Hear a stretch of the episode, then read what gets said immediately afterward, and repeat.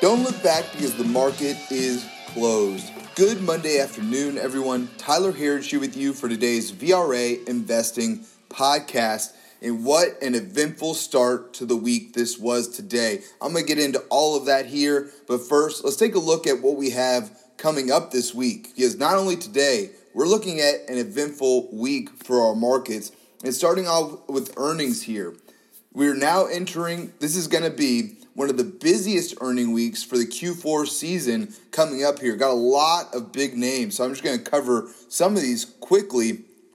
Today, uh, we've got a few big ones this afternoon, but the big names really start tomorrow. Before the open, we've got Johnson & Johnson, 3M, Lockheed Martin, Verizon, American Express, Raytheon, and that's all before the open tomorrow. So you can tell how exciting this week is going to be. Then after the close, we've got AMD, Microsoft, Starbucks, Texas Instruments, Capital One, and then I'm just going to cover a few of the really big ones for later in the week because we could be here all day to talk about how many big names are coming this week. But on Wednesday before the open, we got Boeing, AT&T, Progressive. After the close, Apple, Tesla, Facebook. Uh, just going to be an exciting day as well. On Thursday, McDonald's, MasterCard, Southwest Airlines, and then Visa in the afternoon. Uh, MicroStrategy, which is an interesting company that we've been following a little bit more here lately. The CEO there, uh, Michael Saylor, has been a huge advocate for cryptocurrencies. They've been allocating a big part of their balance sheet uh, towards cryptocurrencies. So it's going to be an interesting story there as well. And then Friday before the open, we've got Caterpillar and Chevron and a number of other big names as well. And so far, as of uh, as of this morning, before some of the earnings this morning, we've now had 13% of the S&P 500 reporting, and so far, companies are blowing away expectations. With now, they are now 22.4% above uh, where they were so making it the second biggest beat since FactSet began tracking these earnings in 2008. So setting up nicely to be a big earnings season here. And we think it's only just beginning, folks, because that, think about it. They usually take earnings in a year over year basis, right? So we're comparing Q4 of 2019 to Q4 of 2020. Now, as we get into Q1 and Q2 of 2021, we're going to be comparing it to the first and second quarter of 2020, which I don't know if all y'all remember what happened last year. Coronavirus insanity blew up all of the earnings reports. So we're going to see some huge beats going into Q1 and Q2 earnings season this year. It can, can provide some nice bullish sentiment towards this market right now. So that's just earnings uh, that I covered there. Now, after that, this week, we've also got a Fed meeting on Wednesday it's likely that it'll be a little uneventful. Um, probably not a whole lot of changes. I guess we'll find out whether or not they're still not even thinking about thinking about raising rates. We'll see if that story is staying true there. Eh, but there is always the expectation that Jay Powell can do something, can say something that the market doesn't favorably interpret right? Eh, we've seen it so many times from him in the past. When he starts speaking, the markets start to sell off. So we'll see if that trend continues into this meeting, but it, you know, it should be fairly uneventful. And then Thursday, we get our first look at Q4 GDP for 2020. So, some interesting readings coming out this week. Going to be a lot to cover here. We'll be doing it all here every day after the close on the podcast. You can join us at VRAinsider.com and click that podcast link at the top of our site there.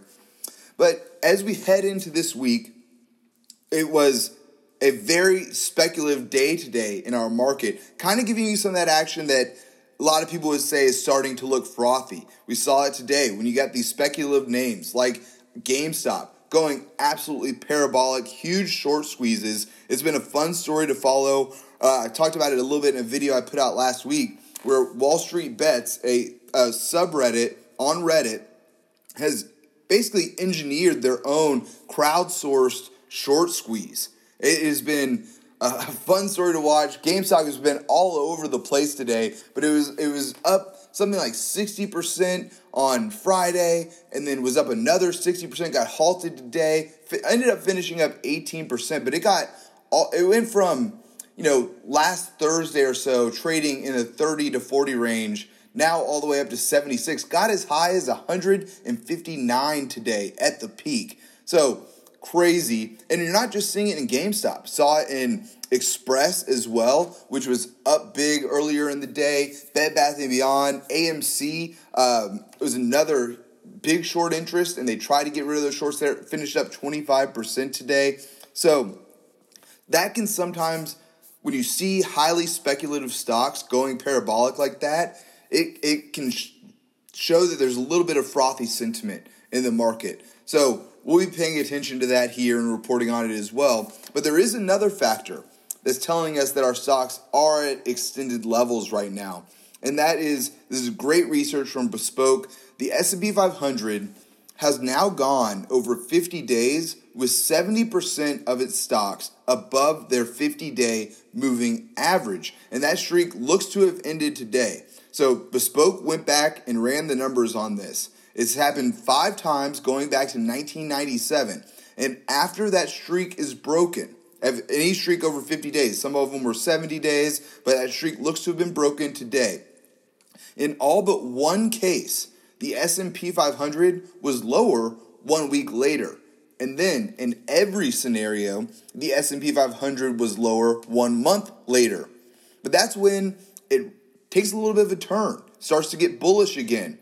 So, in all of the previous times this occurred, the S&P 500 was higher 3 months later and was higher 1 month later as well with significant gains.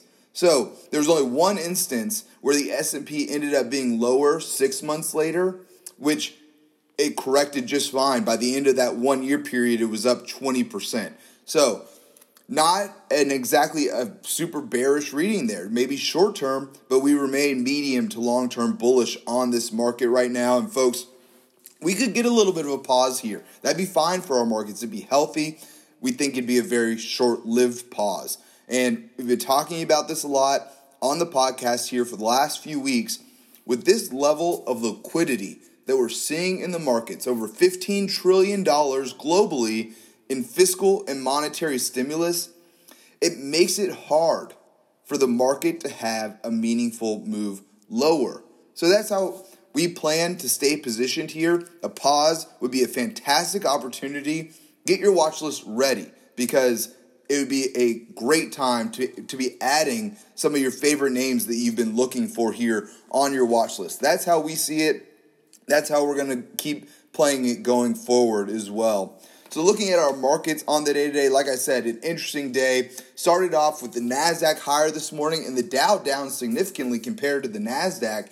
Uh, NASDAQ hitting new all time highs, went back and forth between positive territory today, ended up being able to finish the day at a new all time high, up just under 7 tenths of 1% to 13,635. We're followed there by the S&P 500, just about six points shy of a new all time high today, but up 0.36% to 3,855. And then our laggards on the day, the Dow, down just over one tenth of 1% to 30,960. And the Russell 2000, our laggard on the day, down about a quarter of a percent to 2,163. Looking at our internals on the day, this is another area we've been covering. Uh, we cover it here every day on the podcast, but we especially got into it last week because we began seeing days with mixed internals um, for the first time in really what felt like a while, and that action continued today. Um, we got some improvement throughout the day, but I would say ultimately we finished mixed to positive, so it really wasn't a big sound the alarm type of event. Before that happens, we would need to get a few days in a row where we're at least mixed to negative, and we just haven't seen that yet. Yeah, we've had a few days of mixed readings, maybe even mixed to negative, but we're not seeing the three, four days in a row of that kind of action. Uh, so until that starts happening, again, we're not going to be sounding any real alarms on that. Today, the advanced decline line was our only indicator that finished negative, so that's why I say we finished mixed to positive on the day to day declines, beating out advances with a little over 1,000 more stocks declining than advancing. New 52 week highs to lows, though, continue to impress. It is truly rare air when you see this many stocks hitting new 52 week highs consecutively, just over and over again. We're seeing big days five, six, 700 stocks hitting new 52 week highs almost every day right now. And we finished today no different with 780 stocks hitting new 52 week highs to just eight hitting new 52 week lows. That's, that's big beats there. Lastly, here, volume coming in positive for both the NYSE and the NASDAQ on both exchanges, about a billion more advancing volume than declining volume. So, not bad numbers there at all. Next up, let's take a look at our sectors here on the day. We finished with seven out of our 11 S&P 500 sectors higher on the day. We were led by utilities. Uh, likely has a little bit to do with bonds. Uh, the yield was down significantly today down 4.6% on the 10 year. Uh, utilities are the biggest borrowers in the nation, so that helps them a lot. We were followed there by consumer staples, technology, which the tech sector hit a new all time high today. Real estate was up nicely, and housing names were up big today. I mean, we got Lennar up over 2.4%, KB Homes up 1.7%, Iron Mountain up six, almost 6.5% on the day. So big beats coming from the housing sector. And then after that was healthcare, communication services, and consumer discretionary, which was lower for a significant part of the day today. But that is pretty impressive that it was able to finish positive because we got some serious resilience from the rest of the sector because travel names were clocked today after the Biden administration announced that they will reimpose the travel ban on most European countries as well as some South American countries, some South African countries. And on that news, travel names were beat up pretty badly. Let's see here. We had Royal Caribbean, the cruise line, down 4.8, Carnival Cruise down 4.6. JetBlue down 4.3, United Airlines down almost 4%, and then Southwest down 3.5% as well. And those are just a few of them. I mean, the rest of these names down 1.5 to 2.5% as well from this group. So, like I said, some serious resilience to see consumer discretionary still finish positive on the day today. Our laggards on the day uh, were led lower by energy, which was interesting because oil uh, was higher on the day today, and I'll cover that more in a second. We were followed there by financials, industrials, and materials for our laggards on the day. Finally, for the day here, our VRA commodity watch. Gold was up earlier in the day, now down just fractionally, less than one tenth of 1% to 1,854 an ounce. Silver down more at 0.66% lower to $25.38 an ounce. Copper up slightly today, 0.15% to $3.63 a pound. And as I mentioned earlier, oil up on the day just over 1% now to $52.81 a barrel. Lastly, here for today, cryptocurrency, Bitcoin down, or sorry, up 4.24% to 32,986. We'll have to wait and see if the volatile moves that we've seen there, I mean, last week going, or at least in the last week and a half, going above 40,000, taking a brief step below 30,000 again. Now we're almost back to 33,000 here. So it's been a, it's been a fun one to watch, but if you've been in it, uh, a whole lot. It's been an emotional roller coaster for you if you if you own it here, uh, folks. That is all that we have time for here today. Please be sure to subscribe to receive our VRA podcast every day at the market close. You can sign up at VRAinsider.com. Click the podcast link at the top, and we'd love to have you with us. Thanks again for tuning in. Until next time, we'll see you back here tomorrow for the close.